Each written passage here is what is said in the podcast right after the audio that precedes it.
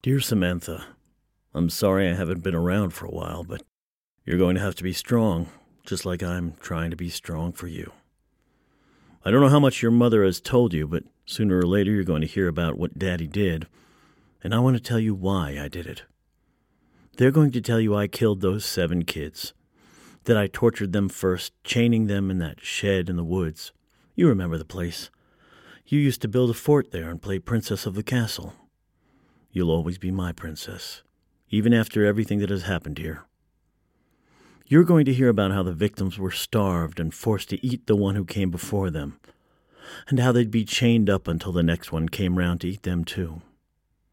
You're going to see my name brought up on websites and social media. Photos of the murders are going to be uploaded, and you're going to have to see those corpses stripped of flesh and put on display for the whole world to see. You're going to hear priests condemning me to hell, and news stations using my name as propaganda for whatever self serving platform they can find. And worst of all, you're going to be feared because of your association with me. But you have your whole life ahead of you, and no matter how bad it seems now, this is not your defining moment. These weeks or months until everyone forgets won't last forever. These killings will not determine who you are. I won't be coming home again. But someday, after years of stretch this memory thin, it's going to be like none of this has ever happened. That's why I did it. That's why I confessed, so you could move on and forget.